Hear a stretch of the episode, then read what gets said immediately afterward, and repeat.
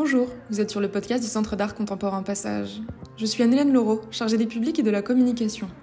Je vais vous parler, à travers cet outil, des pratiques et des artistes exposants dans ce lieu incontournable de la ville de Troyes. Nous allons, dans ce septième épisode, découvrir le travail de l'artiste Irma Kalt, qui expose aux côtés de son père, en ce moment, et ce jusqu'au 11 mars 2022. Une partie de l'exposition se trouve à la médiathèque Jacques Chirac de Troyes-Champagne Métropole. Vous découvrirez les œuvres de Charles, situées dans le fond ancien, grâce aux petites niches vitrées qui se situent tout autour de cette salle particulière. Des livres d'artistes sont aussi présentés en vitrine à l'entrée de la médiathèque. Une présentation de ces livres d'artistes sera faite le 5 mars 2022 à la médiathèque. Maintenant, passons au cœur du sujet de cet épisode, car vous allez dans quelques instants découvrir un entretien que nous avons pu avoir avec l'artiste concernant sa pratique. Bonne écoute Donc, euh, comment est née ta pratique euh, de manière générale? Euh, alors, euh, comment est-ce que je Excusez-moi. c'est un peu. euh, euh, ouais, c'est c'est assez bizarre toujours de, de savoir quand est-ce que ça a vraiment commencé, euh, quand est-ce qu'on se prend vraiment au sérieux. Mais euh, je pense que ce qui fait aussi un peu la particularité de, de mon parcours à moi, en tout cas, c'est c'est le fait d'avoir déjà grandi dans une famille où. je peux pas, c'est quelque chose que je ne peux pas cacher de, de- dans une famille où il y a de l'art, autant du côté de mon père qui est lui-même artiste et euh, éditeur d'art et professeur aussi euh, dans une école euh, des beaux-arts, et ma mère aussi finalement, j'étais beaucoup soit avec l'un, soit avec l'autre dans leur corps de métier quand j'étais toute petite, qui, est, qui travaille le costume, qui est costumière à l'Opéra du Rhin quand j'étais toute petite, et puis ensuite qui a continué sur le TNS, Théâtre National de Strasbourg. Donc c'est vrai que j'ai voilà, j'ai- grandi là-dedans. Je pense que ça a beaucoup influencé quand même euh, bah, ma façon de voir les choses. euh, et bien sûr que j'aurais pu choisir de faire un autre métier, mais euh, voilà, c'est un peu comme ça que ça, ça a commencé. J'ai vécu finalement l'atelier de mon père et l'atelier de ma mère font partie de la maison. Donc il y a quelque chose où j'ai- vécu dedans, en fait, vraiment. Et, puis, et puis voilà, après, fait, je, me- je m'en suis même pas rendu compte, en fait, finalement, que j'allais, que j'allais vers ça. Et une fois que, que j'ai eu mon bac, bah, je, j'ai continué, en fait, tout simplement. Ouais, donc ça s'est fait super naturellement. C'est euh, ça. J'ai, j'ai, j'ai pris un an de, d'année sabbatique où je suis partie voyager et quand je suis rentrée, je- j'étais sûre que en fait, ça me manquait trop. Euh, je me suis rendu compte que je pouvais pas faire autre chose. Et, et déjà, déjà, en fait, avant le bac, euh, je me rappelle très bien les dernières années. euh, j'arrivais très tôt, à- parce que mes parents habitent à la campagne, j'arrivais très, tôt à Strasbourg en ville. Et, et en fait, je, je dessinais pendant une heure euh, avant de rentrer en cours euh, sur, le bord, euh, sur le bord de l'eau, parce que tout était fermé, il n'y avait pas encore de café ouvert. Et, et, après, voilà, j'ai fait cette année sabbatique et je me suis rendu compte à quel point je ne pouvais pas vivre euh, sans ça. C'est une obsession. Et, même aujourd'hui, j'ai du mal à prendre des vacances. En fait, toujours, euh, on a toujours des idées. Et je trouve ça d'ailleurs assez passionnant pour avoir assisté d'autres artistes. Enfin, on est, on est tous différents, mais je, je sens quand même qu'il y a quelque chose où j'ai l'impression qu'on n'est jamais à la retraite, même quand on a un certain âge où on veut pas. Enfin, ça, ça nous habite en fait. Il y a quelque chose qui, qui est passionnant. Ouais, c'est de l'ordre de la passion. Mm. Et est-ce que euh, dans les formes que tu choisis, euh, tu as un répertoire en fait de formes préexistantes, euh, d'éléments, tu sais, qui sont présents dans ton atelier, qui t'inspirent, comme en fait l'œuvre que vous présentez communément avec Charles, en fait, euh, Par rapport à superposition, euh, ça euh, par rapport à superposition, mais aussi par rapport aux étagères, en fait, euh, Tout à fait. cabinet de curiosité. Ouais. Ouais. Alors, euh, en effet, moi, je, je suis une grande contemplatrice. Enfin, je suis quelqu'un qui, qui aime me poser, regarder les choses. J'aime beaucoup voyager aussi pour, pour découvrir différentes... Je m'inspire beaucoup d'architecture, ça se voit pas forcément peut-être tout de suite. Euh, et pas forcément dans cette exposition-là, mais j'ai tout un penchant de mon travail qui, va vraiment s'inspirer des, des façades et de, de construction des villes, mais aussi des déambulations qu'on peut faire dans, l'espace euh, public.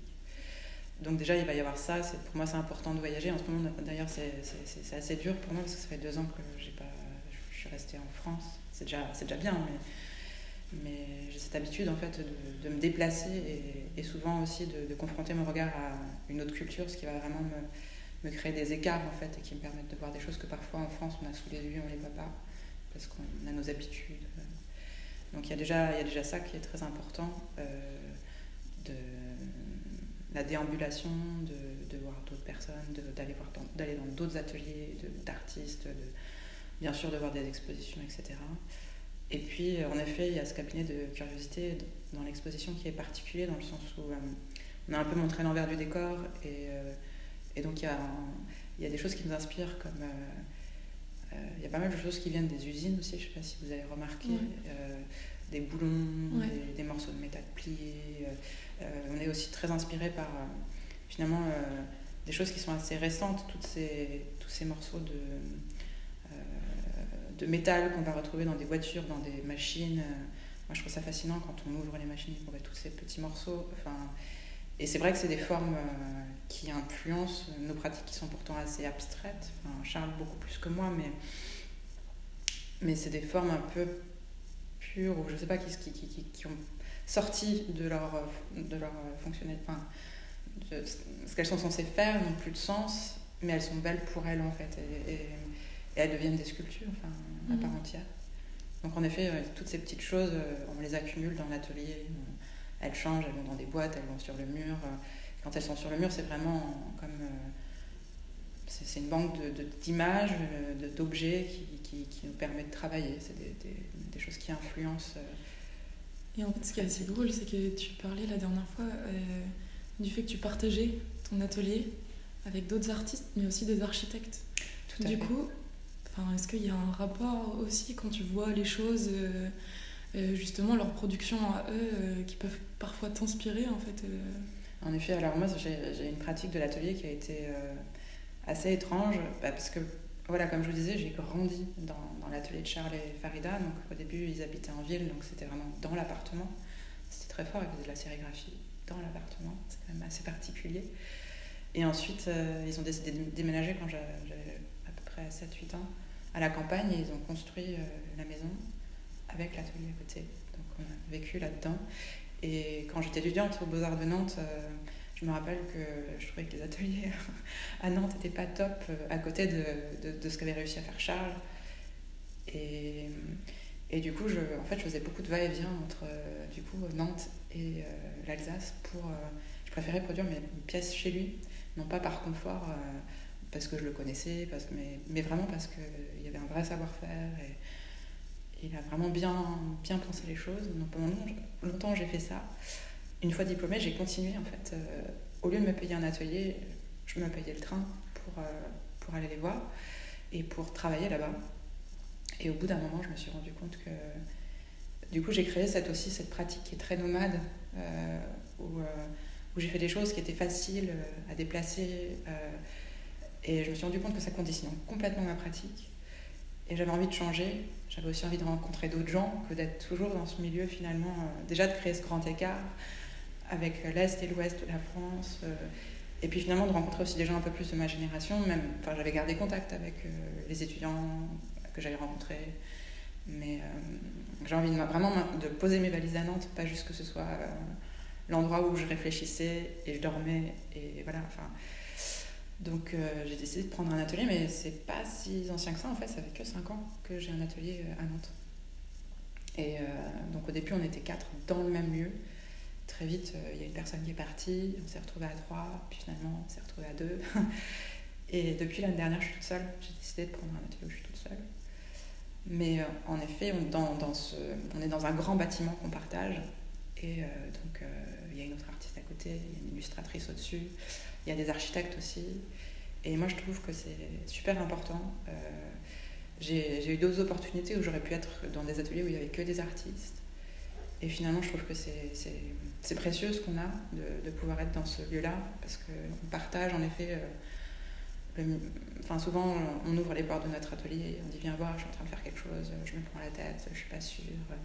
Qu'est-ce que tu en penses? Et en fait, on a, des, on a des regards extérieurs qui sont autant d'artistes que, que d'architectes, que, que d'écrivains. Et, c'est important en fait de, de, partager, même parfois quand on a des moments de doute, euh, avant même que ça sorte euh, dans une exposition. Il y a, y a, un vrai partage et je trouve ça intéressant de ne pas rester toujours enfermé de, que entre artistes, que avec des... Alors on fait venir d'autres gens, on fait aussi venir des je sais pas, des directeurs de centres d'art, des, des, commissaires, des, des, critiques. Il y a, y a, plein de gens qui viennent, mais il y a aussi cette petite équipe qu'on a créée et qui, qui, est chouette et qui est intéressante. Et du coup, la pratique nomade, tout à l'heure, donc ça c'était tes débuts. Ouais. c'est pour ça que tu t'es. Enfin, c'était un peu comme Charles au final la pratique nomade, le fait de pouvoir emporter dans sa camionnette mm. ses œuvres et d'aller un peu partout. Du coup, comme un peu cadéré. Mm, mm. Euh, du coup, c'est après que tu as commencé à faire des pièces beaucoup plus grandes, comme au seuil? En effet, euh, alors Charles, je pense que quand même, il est beaucoup plus sédentaire. Hein. C'est quand même posé. Et, mais il est capable de faire plein de choses, euh, mais il a quand même un, atelier qui lui permet. il a un stock de papier impressionnant. Enfin, c'est un artiste qui, qui, a du matériel. moi non, enfin vraiment, j'ai je m'en suis vraiment rendu compte parce que toute jeune diplômée, j'ai pas mal bougé. J'ai fait des résidences euh, en Chine, en Corée. Et euh, à l'époque, euh, j'avais créé des collectifs qui s'appelaient Seconde Kiss Company dans un premier temps. Puis ensuite, j'en ai eu un deuxième avec une équipe qui était et berlinoise et de Pékin. En fait, on, on avait décidé qu'on on mélangeait trois points, donc Nantes c'était un petit peu la bête noire, mais euh, voilà, cette idée de pouvoir bouger et de continuer à travailler ensemble, c'était des gens que j'avais rencontrés pendant les études. Et euh, cette idée de, partir loin, et j'avais pas forcément énormément de budget, parce qu'en fait on, mettait tous nos sous, toute notre énergie euh, pour aussi emmener d'autres artistes avec nous, on était aussi un peu commissaire dans cette histoire. Et donc d'avoir dans des temps restreints, de pouvoir créer des œuvres et c'est là qu'en effet, j'ai développé tout le travail du papier peint, par exemple, qui est né que à ce moment-là, en fait. Euh, c'était pour, euh, pour réaliser des choses dans, dans des temps courts, mais qui pouvaient prendre finalement une grande forme aussi, parce que ça devient des grandes pièces, le papier ça prend vite de, la place. Et cette idée aussi où quand l'expo était finie, ben, ça disparaissait.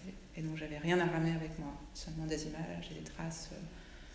voilà, il y avait mes carnets où j'ai pris des notes, où voilà, j'avais cherché euh, le, dessin qui allait se construire dans l'espace. Et finalement, euh, l'expo finie, voilà, ça s'arrête. Et ce qui était aussi assez intéressant avec cette pratique de papier peint, c'est que du coup, je faisais des œuvres vraiment in situ qui répondaient vraiment. Enfin, ça aurait pu être des peintures murales, j'aurais pu utiliser d'autres techniques. Euh, mais il y a vraiment cette idée que c'était fait pour le lieu. Et donc il y a certaines que j'ai répétées euh, pour des collections privées parfois parce que du coup euh, les gens voyant les photos se disent ah c'est super j'aimerais bien avoir ça chez moi et du coup en fait tout est retro enfin les échelles varient euh, toujours j'ai jamais refait deux fois la même pièce en fait ça c'est quelque chose avec lequel on en parlait un petit peu ensemble j'ai du mal à j'ai du mal même en sérigraphie à faire deux fois la même chose c'est parce qu'en fait, quand je réalise une pièce, j'ai envie d'en faire, enfin tout de suite, euh, j'ai envie d'en faire d'autres. Enfin, c'est difficile pour moi de répéter euh, le geste, en fait. Euh, mal avec le côté machine, imprimante. voilà. Et la couleur dont on travaille, mm. quelle est sa place?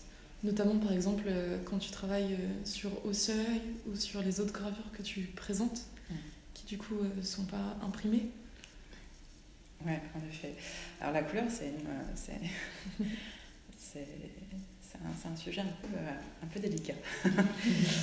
Pour plein de raisons, parce que on parlera peut-être avec Charles, mais Charles, c'est vraiment ça, c'est vraiment un peu je sais pas, une sorte, c'est important dans, son, dans sa pratique, et je pense que du coup, je me suis longtemps freinée. Je me suis dit, bah, je pense tout en noir et blanc, parce que c'est plus simple et que et j'avais un peu peur. Euh, on a eu beaucoup de discussions en fait, sur la couleur avec Charles qui, qui ont fait que je me sentais pas à la hauteur pendant longtemps.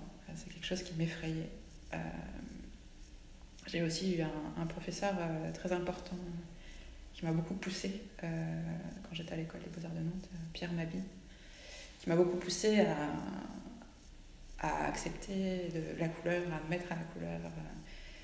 Et en fait, pendant très longtemps, et j'en sors tout juste, mais c'est vraiment, c'est un peu encore fragile, mais j'ai même, euh, comme j'osais pas faire de la couleur, j'ai fait des noirs colorés.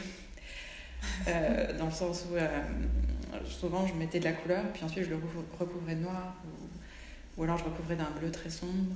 Et D'ailleurs, il y a une pièce comme ça dans l'expo où en fait j'ai mis du rouge puis du bleu par-dessus. Et de loin, je se lis comme une pièce noire. Mhm. Et puis quand on s'approche, la couleur apparaît. Donc euh, j'ai- c'est quelque chose que je vais continuer parce que j'aime beaucoup ce trouble de, de- de couleurs qui se lisent noires et qui finalement sont de la couleur. Euh, mais en effet, là, c'est tout. Enfin, ça fait que quelques mois que je crois que je commence à accepter de toutes les choses que j'ai fait en couleur. Je les montre pas, je les, je les garde pour moi. Je, je les trouve fragiles. je- et, et finalement, je vois avec la- le noir, jusque-là, je me sentais plus à l'aise. J'ai l'impression qu'elles parlaient plus entre elles, les pièces. Mais ça, c'est, ça viendra tout doucement. Mais il y a des pièces colorées quand même euh, dans l'expo. euh? Ici, oui. Mais Ouais. c'est un peu, un peu nouveau. En fait, Ouais. euh, les pièces euh, au seuil euh, datent du mois de mai, donc elle a quelques mois. Et puis euh, les deux plis plissés vert et bleu, ils sont sortis de l'encadreur là, enfin, il y a quelques jours. En fait, je les avais jamais montrés. Voilà.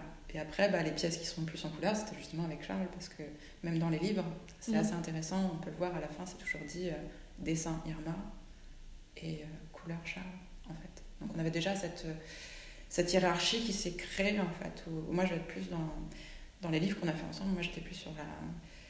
Ouais, sur le dessin, finalement, et lui sur... euh, Enfin, sur le dessin. Sur la forme, et lui sur la... Sur, euh, il intervient euh, sur la couleur. Ouais, il y avait déjà cette idée-là. Et c'est vraiment... dans la pièce qu'on voit ici, superposition, c'est clairement Charles, il m'a dit ce qu'il voulait faire, je l'ai laissé. Enfin, j'ai pas du tout. euh, Enfin, on en a discuté, mais c'était son domaine, quoi. J'ai rien dit. Enfin, ça, ça, de certaine façon, je lui ai entièrement fait confiance. Et le tout premier livre qu'on a fait ensemble, c'était pareil. En fait, euh, moi, j'avais déjà l'idée du dessin. J'ai posé le dessin. J'ai dit, je te ramène la couleur. Donc, euh, voilà. C'est un petit peu. euh, Mais en effet, j'ai des- fait des papiers par peu en couleur. Mais toujours, il y a toujours quasiment toujours du noir dedans. Ok. Le noir est jamais très loin. Mm. Et euh, est-ce que tu peux nous parler un peu de la, de la gravure sur bois? Parce que c'est vraiment une pratique euh, assez particulière. euh, comment tu la traites Mm. Du coup, notamment ton rapport à la forme, au plissé. Euh, la grande pièce au seuil aussi, qui est quand même assez, assez bah, magistrale. Mm. Cette technique, en fait, comment elle est venue à toi de vraiment euh, travailler le bois de telle ou telle manière? Comment c'est, ça s'est... Bah, en fait, euh, pareil, c'est- nouveau sans être nouveau, dans le sens où euh, j'avais déjà fait une pièce à peu près dans, cette même idée-là en 2013. Euh, en fait, je revenais d'un an de résidence. J'étais d'abord en résidence à Pékin, au 798, euh, dans une petite galerie qui n'existe plus aujourd'hui, euh, avec mon collectif. Et ensuite, j'avais enfin j'étais comment dire après cette résidence là j'ai continué euh, un an en Thaïlande en fait où je, me suis autoproclamée ma propre résidence et et voilà j'ai vécu un peu encore une fois de manière très nomade hors de l'atelier et et j'ai pris énormément de photos à ce moment-là euh, et j'ai fait beaucoup de dessins numériques que, dont je me sers encore aujourd'hui qui sont des et en, en revenant j'ai commencé à produire en fait d'après toutes ces images que j'avais toutes ces, tous ces dessins que j'avais réalisés. Et donc j'ai réalisé ma première gravure sur bois au retour de ce, de ce voyage et qui était en fait tout simplement une prise enfin j'avais fait un dessin d'après euh, une piscine vue de haut et dans la piscine en fait il y a du carrelage et du coup qui est déformé par l'onde de l'eau et donc ce dessin numérique en fait euh, qui a été ensuite euh, gravé sur les panneaux de bois. Euh, c'est pas moi qui l'ai vraiment gravé. J'ai, en fait j'ai donné mes panneaux à, une machine qui elle est venue euh, graver. Donc aujourd'hui c'est, moi qui, grave. Euh, il y a quelque chose où, j'avais laissé faire d'une certaine façon euh, mon geste qui, avait été lui euh, sur l'ordinateur. Donc euh, il y a cette première pièce que j'ai montrée très vite dans la foulée, qui ensuite a été, qui s'est retrouvée dans un stock, qui n'est pas sorti pendant un sacré peu de temps. Et, et en fait, toutes ces histoires de confinement ont aussi un peu bouleversé ma, ma pratique. Il y avait des choses que je ne vous ai pas montrées. Et je me suis remis à faire des choses plus peut-être plus manuelles, entre guillemets, où j'en avais un peu marre aussi d'être bloquée devant l'ordinateur à dessiner. Parce qu'en fait, je prépare beaucoup de plans sur les ordinateurs qui ensuite sont des modèles ensuite que je vais resuivre, euh, des pistes qui m'emmènent sur, sur la création d'ateliers. Et, et, voilà, je suis retrouvée plus dans le. J'avais plus envie de laisser faire la gravure par une machine, mais de le faire moi-même. Et il y a une temporalité du coup qui, qui s'opère euh, entre le bois et moi, entre. Euh, c'est pas du tout, c'est pas du tout pareil en fait. Et ce temps-là, en fait, prendre ce temps-là de dessiner, parce que finalement, je grave, mais je dessine aussi sur bois. Euh, et j'inverse, en effet, euh, le process qui est normalement, une gravure sur bois, normalement, on grave, on dessine, on grave, et on encre. Et là, en fait, j'inverse, j'encre, donc en fait, euh, et je retire de la matière, donc du bois, pour avoir mon dessin. Et c'était un peu ce le fait d'inverser comme ça qui, tout le process qui, qui m'intéressait. Et d'une certaine façon, pas avoir le droit à l'erreur parce que je, je, retire. Donc quand c'est plus là, c'est plus là. Et ça, ça, ça, m'intéressait pas mal. Et aussi d'utiliser le, bois comme. Euh, il a déjà lui aussi tout son. Il, y a déjà un dessin en fait, il y a tout le veinage qui est là. Et de, finalement de, jouer déjà avec cette surface euh, qui, finalement, je, enfin, il y a un jeu entre cette surface qui existe, euh, parce que bien sûr, il a son dessin à lui, il y a le dessin à moi qui vient se, remettre par-dessus, s'imprimer, enfin, voilà. Je sais pas si c'est clair, mais... si. euh... Comment tu peux placer, enfin, notamment dans cette exposition, on, on... Enfin, nous, on met pas de cartel, on s'attache pas à mettre des cartels. Euh tu m'avais dit que c'était important, notamment dans cette exposition. Et en fait, du coup, comment tu te places euh, par rapport à Charles dans cette, dans cette dynamique, en fait, dans cet espace Parce qu'on a quand même une salle où vous mêlez totalement vos pratiques. On n'arrive plus à savoir qui fait quoi. Et on a une autre salle qui est quand même un peu plus disparate, où il y a vraiment des pièces à toi, qui rentre euh, en confrontation avec celle de Charles. Euh, et on a une dernière pièce où vous avez fait un livre ensemble, où vous avez vraiment conçu tout ça ensemble. Donc, euh, est-ce que par exemple, dans la scénographie,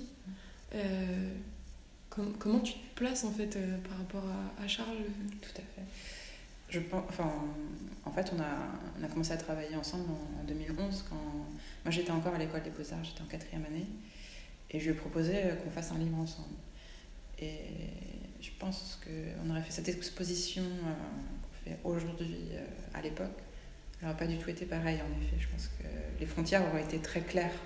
Ça aurait été Charles et ça aurait été moi. En fait, on a. Comment dire on a, on a réalisé trois livres, ça nous a pris sept ans. ça va Oui, oui, ok. Et euh, ça nous a pris 7 ans et ça nous a appris pendant ces 7 ans-là, en tout cas, et depuis, voilà, les livres sont finis, mais on continue à travailler quand même ensemble. Pas forcément sur des projets communs, en effet, où on réalise à quatre mains vraiment euh, une pièce. Euh, mais en tout cas, ça nous a appris à, à accepter, en fait, qu'on voit, qu'on sache pas si c'est Charles ou si c'est Irma, ou peu importe. Et c'est vrai qu'au début, c'était pas le cas. Le premier livre, c'est très clair. C'est il y a mon travail et son travail. Et voilà, ils vont créer quand même, euh, il y a un dialogue qui s'opère, mais, mm, mais on est clairement, on se superpose, enfin on se superpose pas, on se touche pas, il y a quelque chose, voilà, on, s'observe presque. Et finalement, tout ce travail d'atelier autour des livres nous a appris à, à accepter de, d'une certaine façon, c'est pas évident aussi euh, quand on collabore comme ça de, de, se dire bah de perdre une certaine façon d'ego, enfin, je, comme, je sais pas comment dire, mais de se dire, vraiment, on l'a vraiment fait à deux, et peu importe qui a fait quoi. Euh, et ça, c'est quelque chose qui n'est pas venu tout de suite, mais qui est venu assez vite quand même. Mais en fait, dès qu'on a fini le premier livre, on s'est dit, ok, la prochaine fois, on, on, y va à fond. Et, on a des, on a des idées, on s'est donné des règles du jeu et, et on, le fait, on le fait vraiment à quatre mains. Et c'est pour ça que dans cette exposition-là, en effet, on commence avec la première salle où, où, on, montre, on montre toutes nos références. Même sur la table, finalement, il y a, il y a une pièce de Charles et une pièce à moi. Et finalement, elle crée une seule pièce, presque, d'une certaine façon. Mm. Et ça, c'est pas. c'est Peu importe, et tant mieux. Enfin, et encore une fois, pareil, les étagères, c'est quelque chose qui va être éphémère parce que c'est toutes nos recherches sont. Enfin, toutes, il y a juste un tout petit peu en plus. Euh, on n'a pas du tout montré tout, on a fait une sélection. Mais. Euh, euh, comment dire Après l'exposition, d'ici, ce sera, ce sera terminé en fait. tout, va, tout ça va être emballé.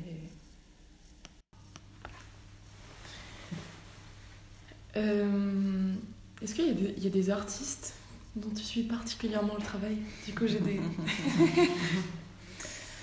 Euh, bien sûr, bien sûr, bien sûr. Mais euh, plein. Que, ah. Ouais, non, mais ça, c'est. Enfin, en tout cas, pour moi, c'est important. Il y a des moments où, d'ailleurs, je, je regarde moins, mais enfin, de toute façon, aujourd'hui, je pense qu'on est. Il y a tellement d'images, il y a tellement de. C'est terrible, enfin, les réseaux sociaux. Euh, c'est vrai que c'est un outil, clairement, pour la communication, déjà. Euh, mais pas que. Et, et moi, il y a des choses assez improbables. Enfin, je veux dire, j'étais invitée à des expositions, à des événements, euh, euh, même il n'y a pas si longtemps que ça, enfin, aux Pays-Bas, alors que j'avais jamais rencontré les personnes. Finalement, on invité à faire un événement autour du drapeau et on s'est jamais vu. Enfin, tout se passe par ces, ces intermédiaires, en fait. Enfin, mais il y a quelque chose d'assez étrange et c'est un peu vertigineux aussi, toutes ces, toutes ces sources, tout, tout on est proche et en même temps on est très éloigné. Il y, a des gens qu'on ne rencontre pas, il y a des gens qu'on finit par rencontrer, même, parfois plusieurs années plus tard. Moi, je me rappelle même, euh, jeune diplômée, d'être commissaire et puis de d'envoyer en fait des appels à projets euh, sur les réseaux sociaux, les gens répondent, on les voit pas tout de suite, et puis cinq ans plus tard on se rencontre, et puis du coup on, crée d'autres projets. Enfin, il y a des choses comme ça assez, folles. Euh, et là-dedans, en effet, on rencontre des artistes ou pas. Euh, après, il y a des gens plus classiques. Mais euh, pour une, je dirais pour une jeune création, enfin, plus des gens qui ont mon âge en tout cas, c'est en effet, euh, c'est un peu par là. C'est une des portes, bien sûr, qu'il n'y a pas que ça. On rencontre aussi en faisant des enfin, en allant voir des expositions. mais, mais oui, c'est c'est tous les jours et parfois on se dit bah, je l'éteins un petit peu pendant un temps pour aussi euh, pour se concentrer sur le travail mais euh, et si tu devais placer ton, ton, travail dans la pratique contemporaine? Parce que là on est, on est clairement euh, beaucoup de gens par exemple le vernissage hier soir il y avait beaucoup d'étudiants de l'école de design. Mm. et en fait ils, ils pensaient que vous étiez tous les deux designers en fait.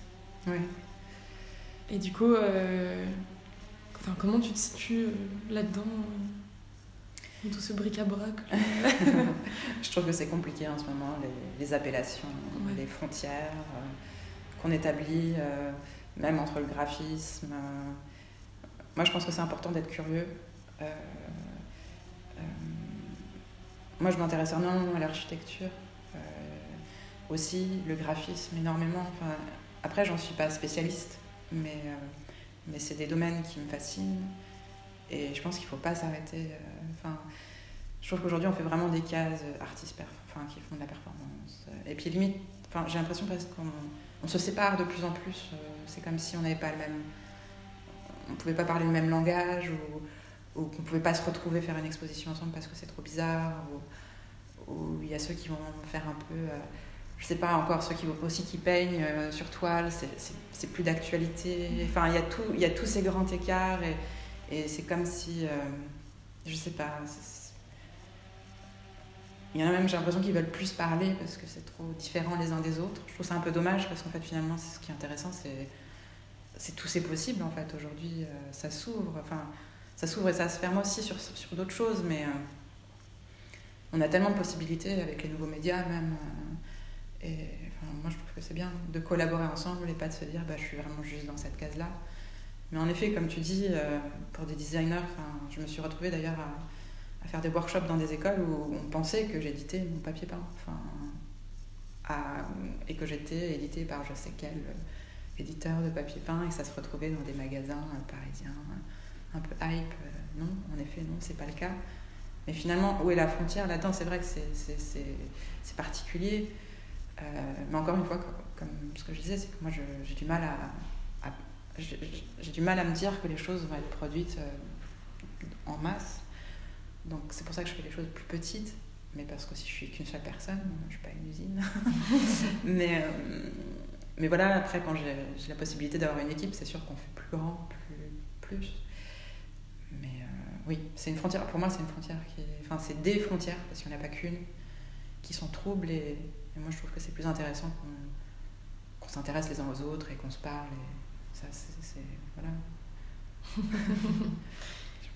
Et euh, tu as un projet en ce moment avec Aurélie? Oui. Donc c'est quoi le titre déjà? C'est euh, alors oui euh, non peut-être? Tout à fait. Alors Aurélie elle édite. Elle, aussi, elle édite des portfolios d'artistes. C'est d'ailleurs assez intéressant. Pas hésiter à aller sur le site de la Galerie Modulab pour aller voir déjà tout ce qui a été fait. Avec Charles, elle a déjà fait deux éditions. Euh, nous, ça fait un certain temps qu'on travaille sur celle qu'on est censé faire ensemble. Elle est un peu dure à, sortir, euh, mais ça, ça, va arriver. c'est pour 2022. Euh, donc en effet, c'est un projet de... C'est celle qui m'a invitée par rapport à mon travail. Donc en fait, finalement, on fait quelque chose que moi, normalement, je fais à la main et qui va être unique. Et là, va rentrer sur une petite série de, de 20 exemplaires. Mais finalement, c'est pas si loin des livres. C'est mm. cette idée aussi de. C'est plus facile pour la diffusion aussi, finalement. Et c'est intéressant. Je suis pas contre. Mais c'est vrai que moi, j'ai du mal à le faire de moi-même, en fait. Et du coup, quand je suis invitée, c'est un vrai plaisir. Et tu as d'autres projets euh, en ce moment euh? Oui, alors avec Aurélie, on continue euh, sur, aussi sur bah, Art Paris avec Charles. Ouais.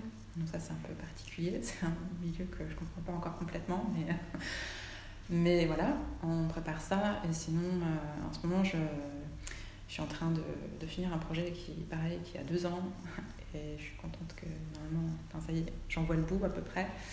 Euh, je suis sur. Euh, en fait, je vais graver un peu. je vais graver les murs d'un hall d'entrée. donc ça fait vraiment écho finalement à la grande pièce au seuil dans l'exposition.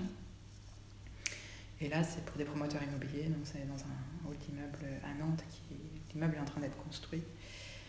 Et, euh, et, du coup, avec les architectes, on s'est mis d'accord. Voilà, le hall va être investi. Donc tout est gravé d'abord à l'atelier, puis ensuite tout est monté euh, dans l'espace. Et euh, c'est nouveau aussi pour moi, du coup je vais travailler sur la signalétique. Donc voilà, c'est aussi intéressant parce que c'est pas les mêmes rythmes et c'est pas les mêmes moi, quand j'ai une idée, j'y vais, je me donne les moyens de la réaliser. Et là, j'ai aussi une autre temporalité qui n'est pas la mienne, d'un bâtiment qui se construit, euh, des financements qui ne sont pas. Voilà, c'est intéressant. Enfin, j'ai déjà assisté des artistes pour des 1%, pour monter des, des 1%, mais j'étais assistante. Euh, et je me rends compte qu'aussi en tant qu'artiste, parfois c'est un peu frustrant parce qu'on est prêt et on n'a pas, voilà, c'est comment travailler avec les autres euh, sur euh, des projets après aussi qui vont complètement. Euh, enfin, ça va vivre de soi-même dans son. Enfin, c'est, voilà, il y a une sorte de séparation dans le sens où je pourrais pas. Enfin, pas, ça va pas être exposé, ça va tout de suite avoir sa propre vie en fait. Voilà, c'est, un peu différent de ce que j'ai l'habitude, mais je suis très contente parce que je pense que ça va être un, un super projet et c'est j'arrête pas de dire je m'intéresse à l'architecture et du coup c'est super aussi de travailler euh, directement avec des architectes, de toutes ces réunions qu'on a fait, tout ça c'est plutôt, plutôt assez intéressant. Ok. Et s'il y a une question qu'on t'a pas posée euh, et que tu aurais aimé qu'on te pose euh, sur ta pratique, ou est-ce que tu... là comme ça non, je sais pas. non. Mm. Je tiens tout d'abord à remercier l'artiste pour avoir répondu à nos nombreuses questions. Je remercie aussi Mathilde Venandier pour le micro, ainsi que Valentin Trochon pour la musique qui accompagne ce podcast. Je remercie aussi toutes les autres personnes impliquées dans le montage de ce podcast, de sa conception à sa réalisation. Merci beaucoup à Enora. Je vous remercie, vous, surtout, tout particulièrement, pour votre écoute. L'exposition est ouverte du mardi au samedi, de midi à 18h. L'entrée est gratuite et sur présentation du pass vaccinal. À bientôt!